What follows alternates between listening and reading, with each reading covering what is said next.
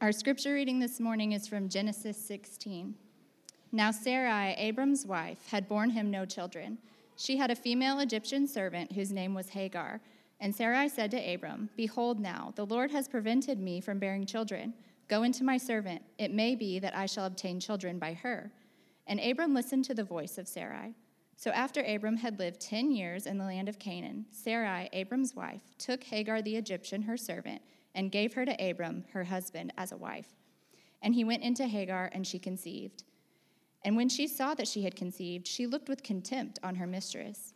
And Sarai said to Abram, May the wrong done to me be on you. I gave my servant for you to your embrace.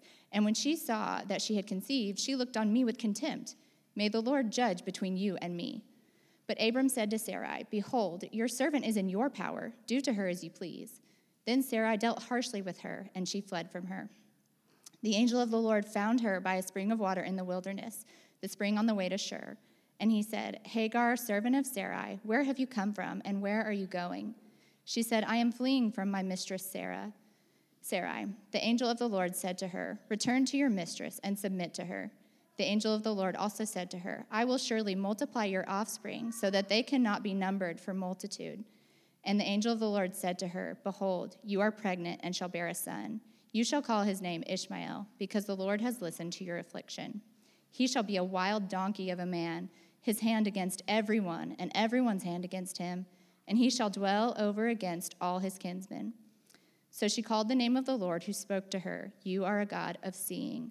For she said, Truly have I seen him who looks after me. Therefore the well was called Beer Lahai Roi it lies between Kadesh and Bered. And Hagar bore Abram a son, and Abram called the name of his son, whom Hagar bore Ishmael. Abram was 86 years old when Hagar bore Ishmael to Abram.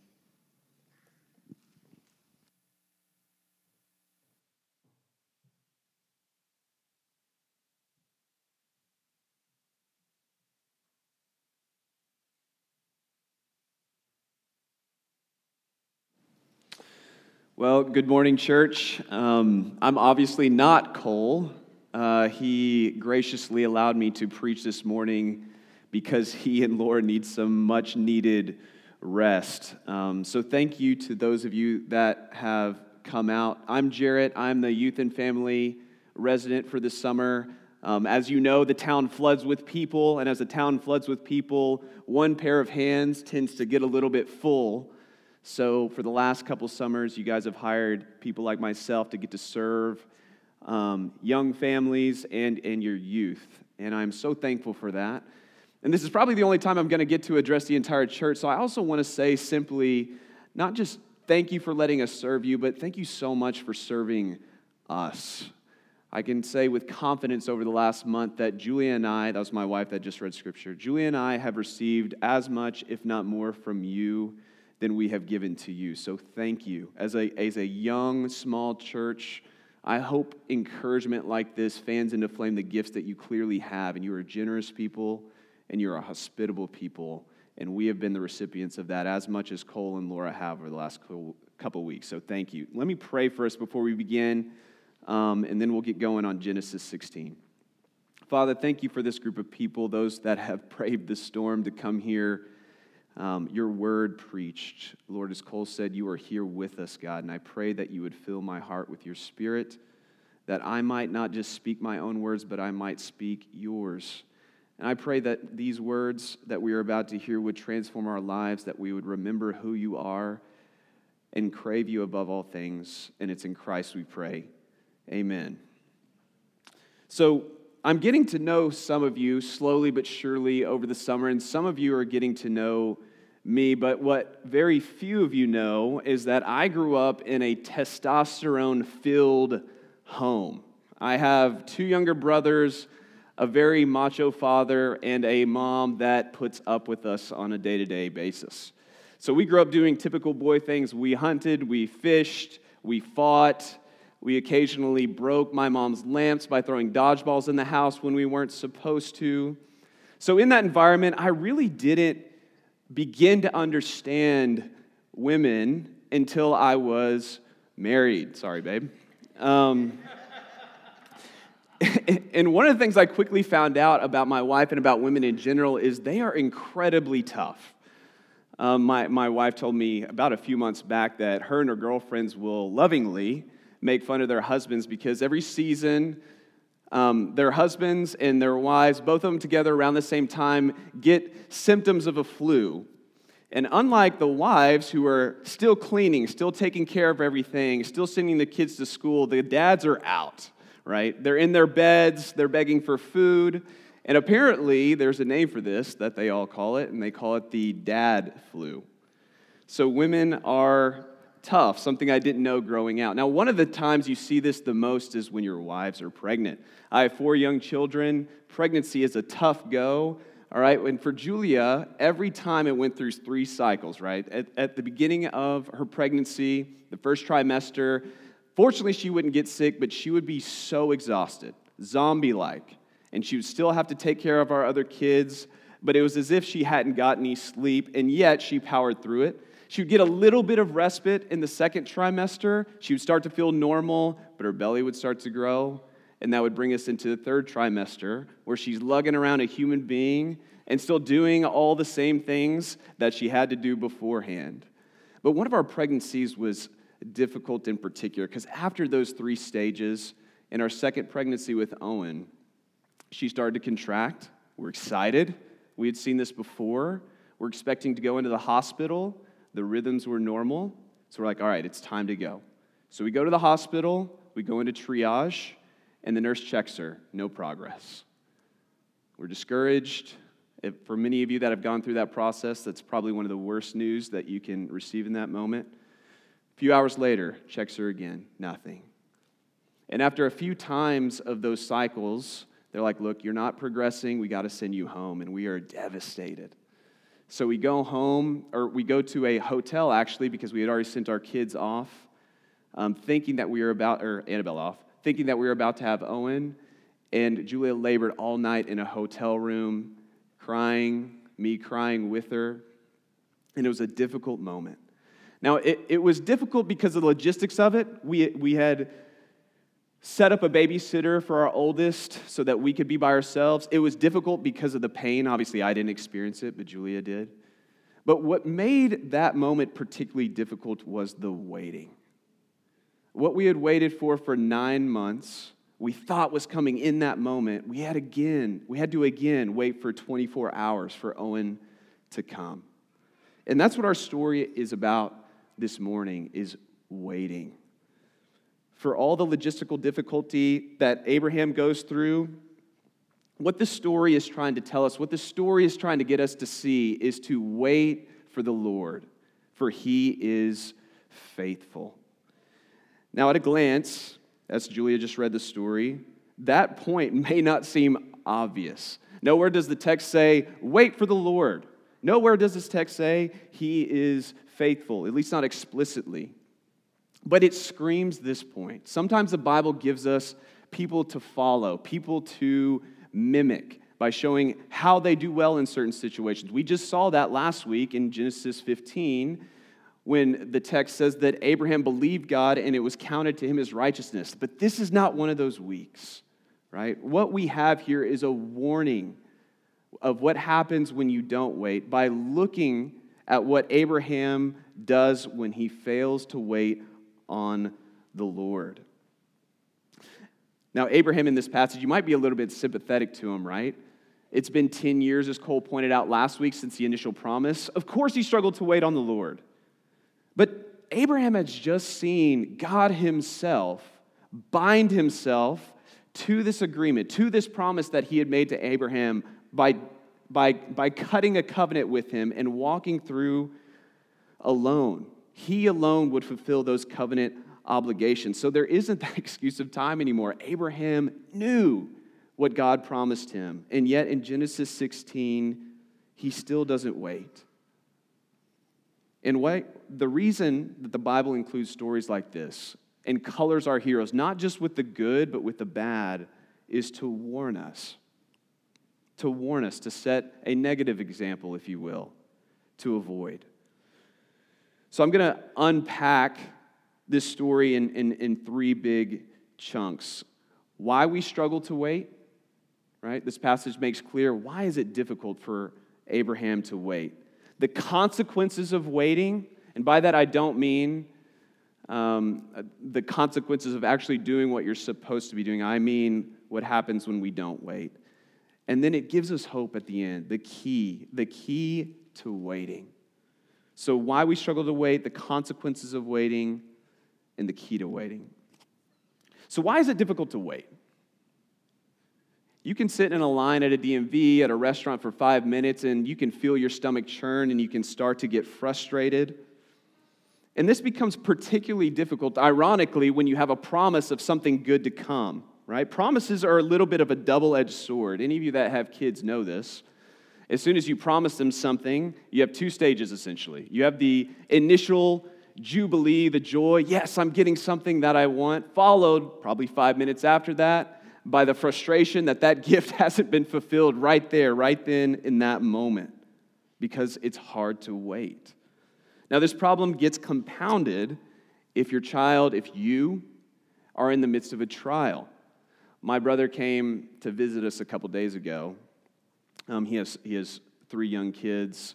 Um, our kids are around the same age. It's really fun when you get together. And when he got there, he told me um, that the kids did great in the car. And I was like, oh, how, how, did, you, how did you work that out? Because it's a rare occasion. You know this.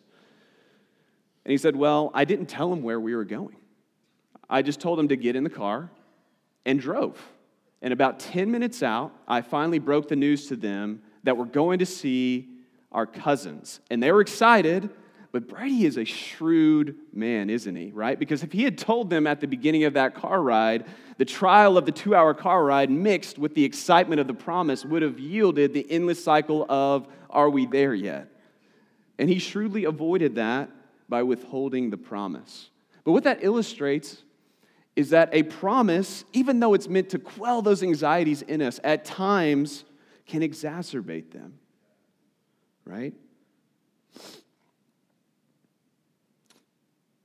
And this is what happens to Abraham and Sarah. From the get go of the story, when Sarah is introduced in Genesis 11, Genesis goes out of its way to say, and Sarah was Abraham's wife, and she was barren. Right? Now, in the ancient world, for a woman, barrenness was to be subhuman. Barrenness is, is the ultimate trial that a married woman would have faced at that time. Because to be a mom, to be someone who carried a child in your room, was what she thought she was made to be. And she wasn't able to fulfill that duty. She was suffering. Now, a lot of that stigma has gone away in the modern Western world, but it's not completely gone. We know something of what this looks like if you've ever seen someone struggle to conceive for long amounts of time. Julie at our church back in Louisville, Kentucky, when we first got there, we do Sunday evening services where we share various prayer requests. And I distinctly remember a particular couple every week praying the same thing, praying that God would allow them to conceive. They had tried for five years, probably before we got there, and not once had they gotten pregnant. They finally get pregnant when we are there, and they have a miscarriage. And so, even though there is some cultural distance between us and what Sarah experienced as a barren woman, it's not that big. We know what it is to suffer like Sarah was suffering. So, it's in the midst of that suffering, and Abraham experienced it as well, right? It's in the midst of that suffering that God gives them this promise and this promise should have quieted their fear. Sarah, I know that you are barren right now, but I'm the sovereign Lord of the universe and I can open your womb like that. But it doesn't do that, right? And this is what we see in Genesis 16. Rather than them trusting the Lord, they begin to doubt. When is this going to happen, Lord? I'm barren. I've been barren for years, for 10 years, for more than that, right? When is this promise going to come? And then they act on their own. Sarah has this maidservant, Hagar, gives her to Abraham and says, Please give me sons, give me daughters through this woman. Now, we wince at that a little bit, but this is something crucial I want you to see in the text. It's not on the surface, but in that ancient world, we have documents surrounding the time this document would have been written when Genesis was written, and it kind of gives us a feel for the customs, for the laws um, that were common at that time. And what Sarah and Abraham were doing was not abnormal. If a wife could not bear children, this is often the course of action that a couple would take. And the reason this is important is because when we're waiting and we push things through on our own, 99 times out of 100, it feels reasonable, right? It feels rational. It's what you do. It doesn't feel like, oh, I'm not waiting on the promises of God. It feels like, I can bring about these promises. This is an avenue that I can take. God's clearly opened this door. It feels rational, right? Now, Abraham's doubt kind of have stages. So in 15, he gets the promises in 12 and 10 years lapse. He's obviously to be forgiven for doubting at that point, but he's like, hey, I don't have any heirs. Eliezer of Damascus is going to be my heir. And he should have known even then, no, my son will come through Sarah. But he redoubles his efforts. God redoubles his efforts. Okay, Abraham, you don't get it. Let me promise this promise to you again and even cut a covenant with you, showing that I will bring this about. But he still doesn't quite get it. All right? In that, in that in Genesis 15, he says, No, Abraham, it'll be your very own son that will be your heir. And again, he should have gotten it. It's me and Sarah's son, but he doesn't quite get it, right? God doesn't spell it out enough for him. It kind of reminds me of, you know, when your kids play lawyer a little bit with you if they're in trouble. Like my kids, they'll get a fight, one of them will hit the other, and I'll say, Why did you hit your sister? Why did, why did you do that? I just told you not to fight, not to hit your sister. And nine times out of ten, they'll say, I didn't hit her, Daddy. I slapped her. And you're like, okay, let me spell out every way that you can hit your sibling and forbid you from that. And Abraham's doubt's a little bit like that. God, you didn't tell me that it was through Sarah that my seed would come. It feels rational right? God didn't spell it out perfectly, and there's this avenue by which I can bring about God's promise. Now, I experienced a little bit of this in my life over the last couple years. Um, many of you know that by God's grace, I got a job teaching at a university in Ohio. But when I went into my PhD, um, I was told again and again that when you graduate, you should not expect there to be a job on the other end. Those teaching jobs are rare. So, halfway in, I'm thinking, okay, I, I got to set up some safety nets to make sure that my family is financially taken care of.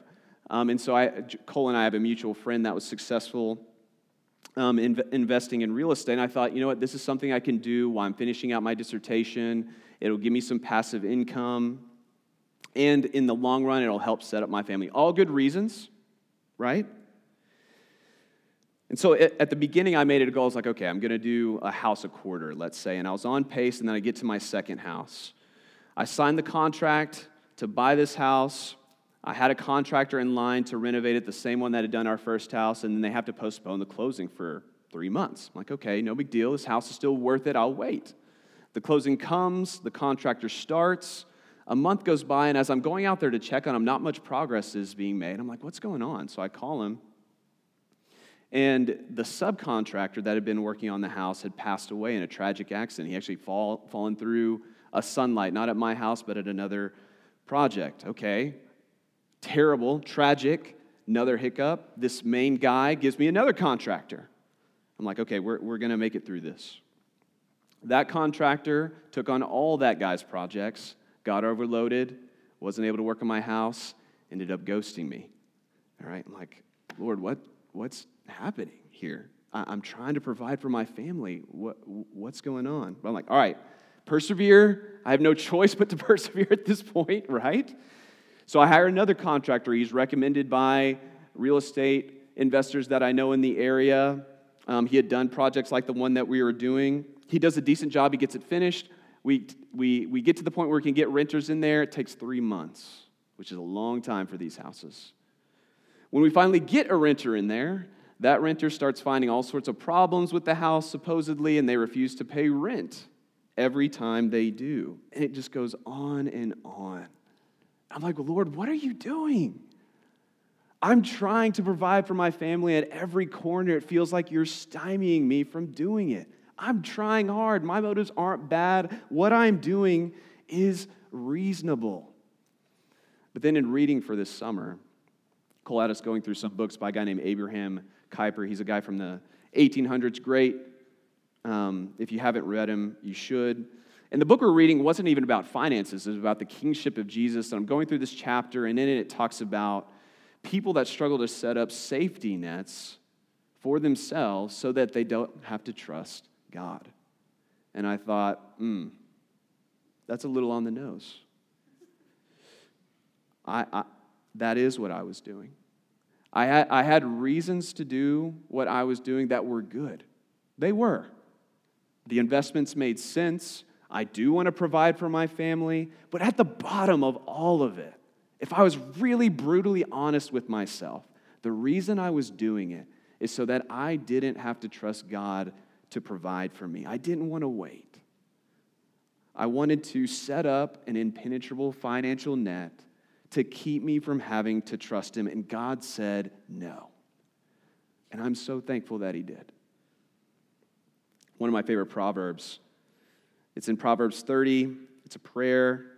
Proverbs 38 9 says this it says, Remove far from me falsehood and lying. And then this is the important part Give me neither poverty nor riches. Feed me with food that is needful for me, lest I be full and you say, Who is the Lord? Or lest I be poor and steal and profane the name of my God. I got the second part.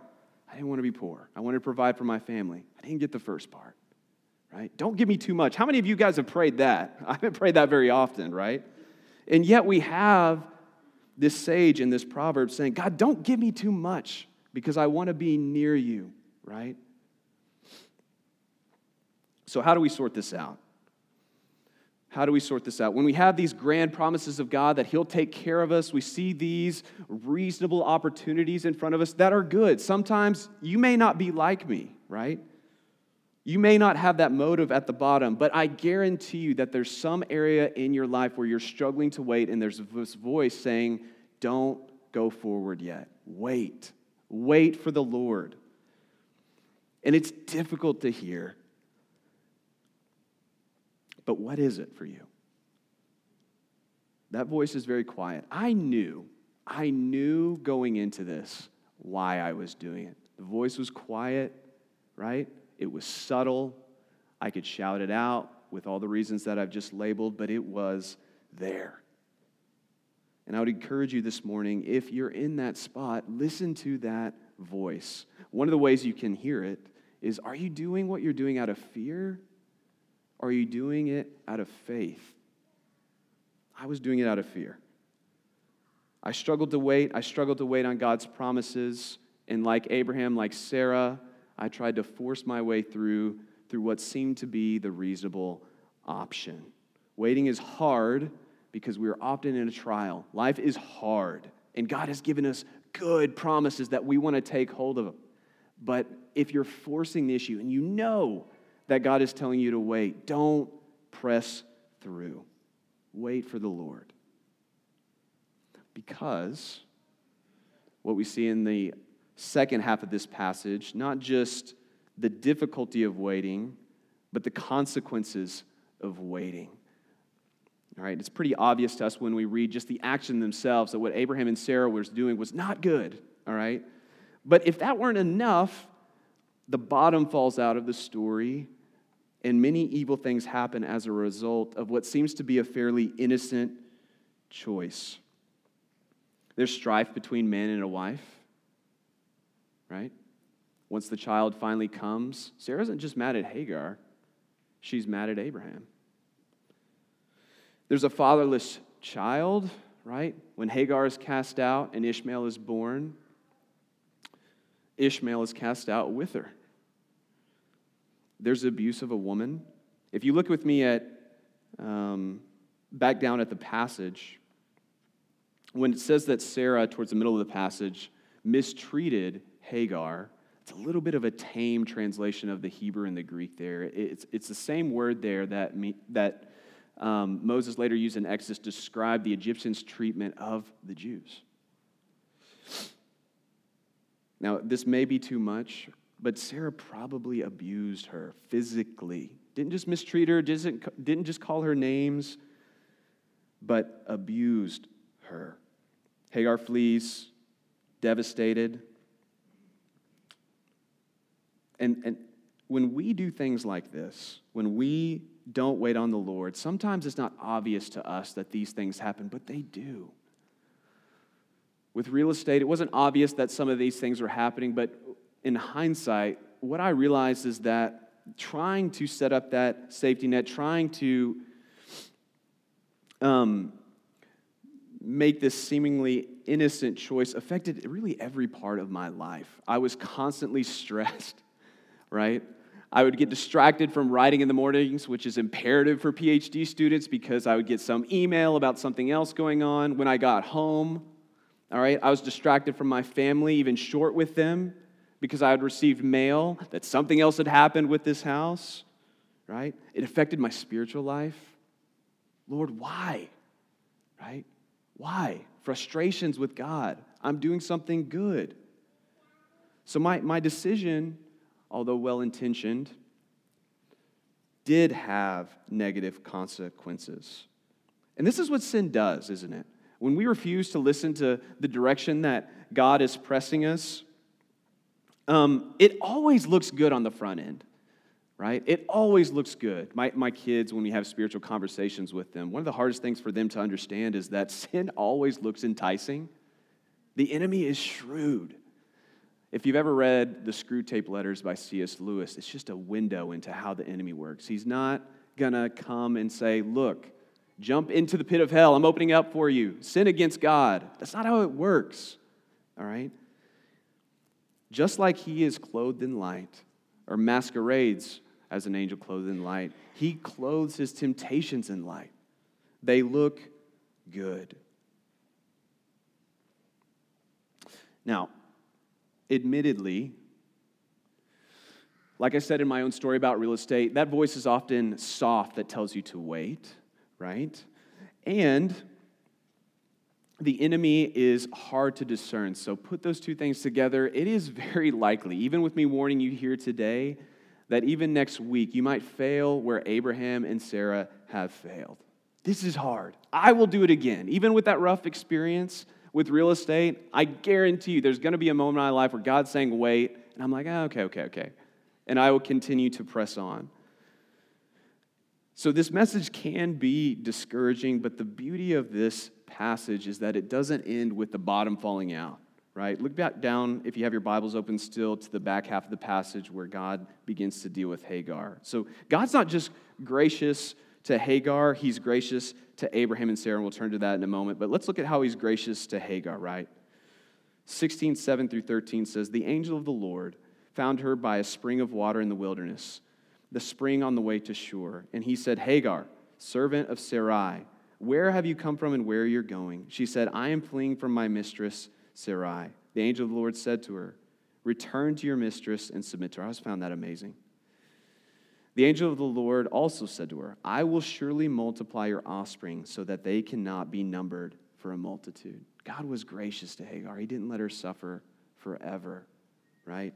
And so there can be this tendency to fear the sort of consequences when we haven't refused or we haven't waited on the Lord as we should, but God will be gracious to those that you wound if you do not wait.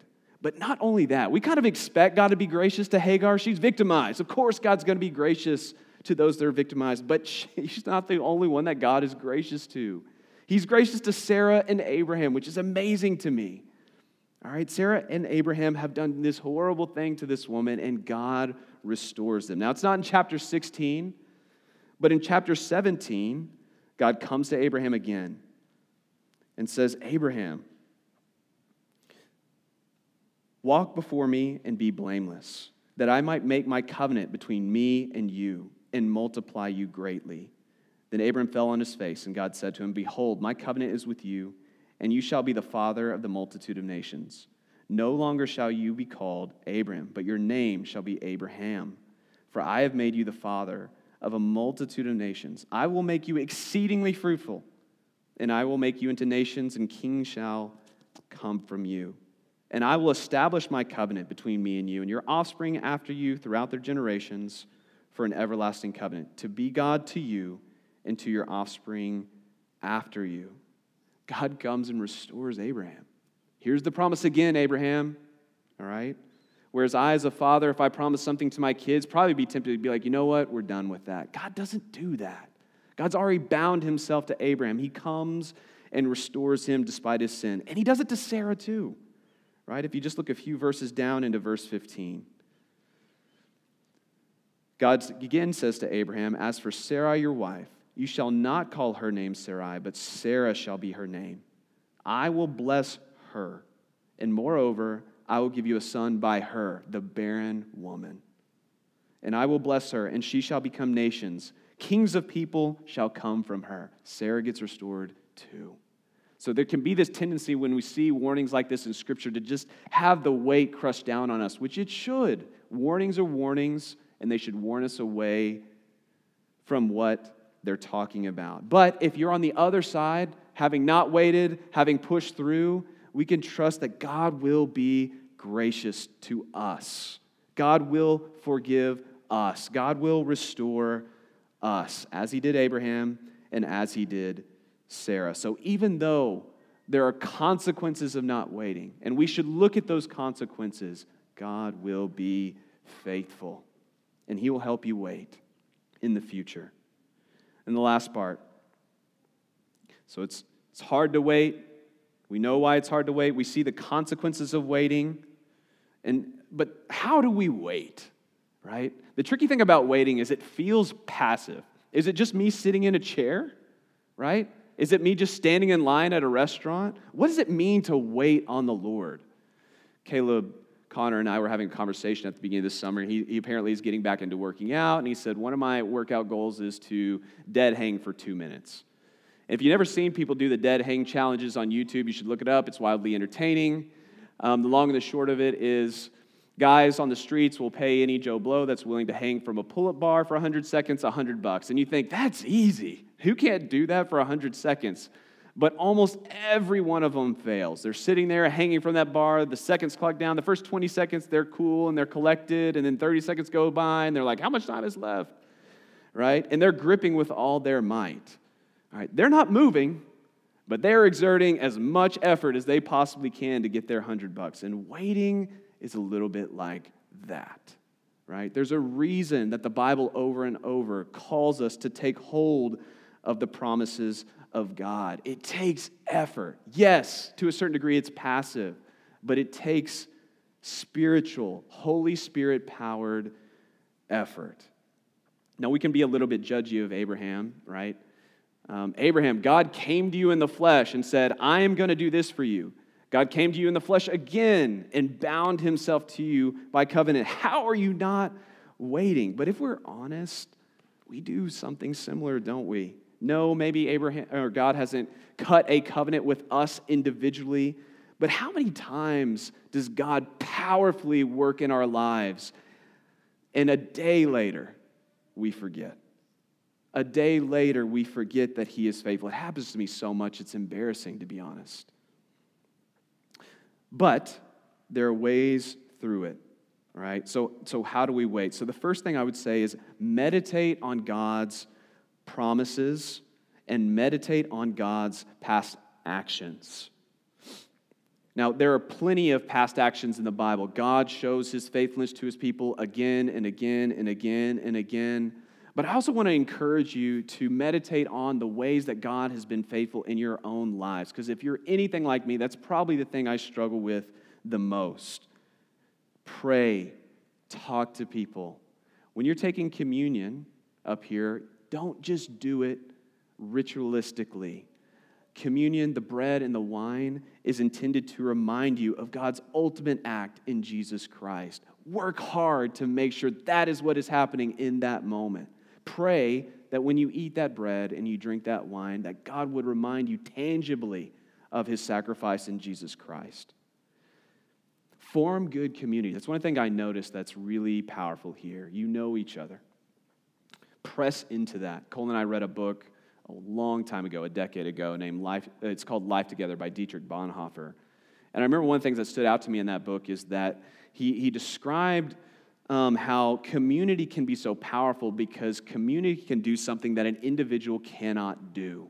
When you're reminding yourself of the word in your head over and over, it can do some things, and you should do that, but there's something different about having a brother or sister in Jesus across the table from you and saying, Remember what God has done. You can say, Remember what God has done, but when your friend says it, there's power in it. So press into your community. And uh, I need to kind of land the plane here. So I want to talk about promises can be somewhat abstract, right? They're, they're ethereal, they're somewhat out there. But one thing the Bible tries to do over and over is ground these promises, put some oomph behind them. And it almost does it the same way every time. So in Deuteronomy, God does this with the people of Israel by reminding him of his choice of Abraham back in Genesis 12. Deuteronomy 7 6 says, For you, that's Israel, for you are a people holy to the Lord your God. The Lord your God has chosen you to be a people for his treasured possession out of all the peoples who are of the face of the earth. It was not because you were more in number than any other people that the Lord set his love on you and chose you, for you were the fewest of all peoples. But it was because the Lord loves you and is keeping the oath that he swore to your fathers, that the Lord has brought you out with a mighty hand and redeemed you from the house of slavery, from the hand of Pharaoh, the king of Egypt. Know therefore that the Lord is your God, the faithful God, who keeps covenant and steadfast love with those who love him and keep his commandments to a thousand generations. Translation God loves you. God chose you, Abraham, because he loves you. Not because you're great, not because you had something to offer. And if you remember Cole's sermon from Genesis 12, Abraham was a pagan. He worshiped the moon. If anything, he was an enemy of God, and God chose him. And the same is true of us. Those of you have, who have turned to Jesus in faith and repentance, God loves you not because you have done anything to earn that love. He loves you simply because he loves you. And time and again, God reminds us of this by saying, And you don't think I'll keep my promises? I chose you when you had nothing. Are you struggling with sin? You should fight that sin. Yes, all that's well and good. But that's not going to cause me to break my promise to you. I chose you when you were at your worst. The Bible is consistent in this logic. God loves us because he loves us. And though waiting is hard, we can trust him because he chose us when we were nothing. Now, um, when Owen was born, when we were in that hotel room, eventually labor progressed. And we went back to the hospital, we were very thankful for that. We had a very competent nurse. She made us feel calm after a terrible night. But something started to happen. She started to roll Julia over, go to the heart monitor, roll her over again, go to the heart monitor. Now I'd only had one kid. Um, I knew something was wrong, but I didn't know what was going on. But I realized pretty quickly that every time Julia would contract, Owen's heart rate would go down. So, on top of the night we just had, our wait was not over, and we felt that panic moment again, right? But after a little bit of that, this nurse was great, kept Julia from getting a C section. Owen comes out. Turns out he was tangled in his umbilical cord, which is scary. But all that anxiety, all that waiting melted. All that emotion became joy. And it's because Julie and I weren't just waiting, right? We were waiting for our son, and he was here. Abraham was not just waiting, he was waiting for his son. And although it's not in our passage this morning, eventually all his emotion, all his doubt is gone. And that can be true of us as well. That moment that Abraham experienced when Isaac finally came, that moment that Julie and I experienced when the wait was finally over for Owen, is what heaven will be like for eternity. Now, hopefully, some of you guys get to experience respite here and now, but it doesn't happen to everyone. Some of you will not receive rest here and now.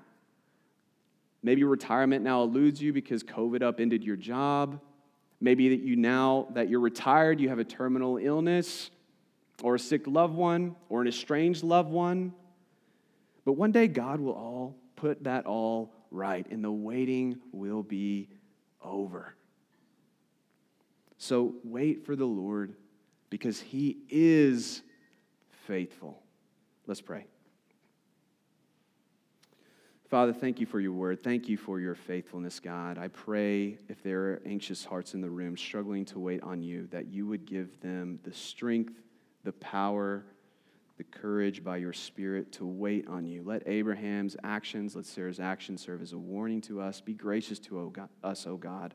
And when we don't wait, be gracious to us. Thank you, Lord, for this morning. It's in Christ we pray. Amen.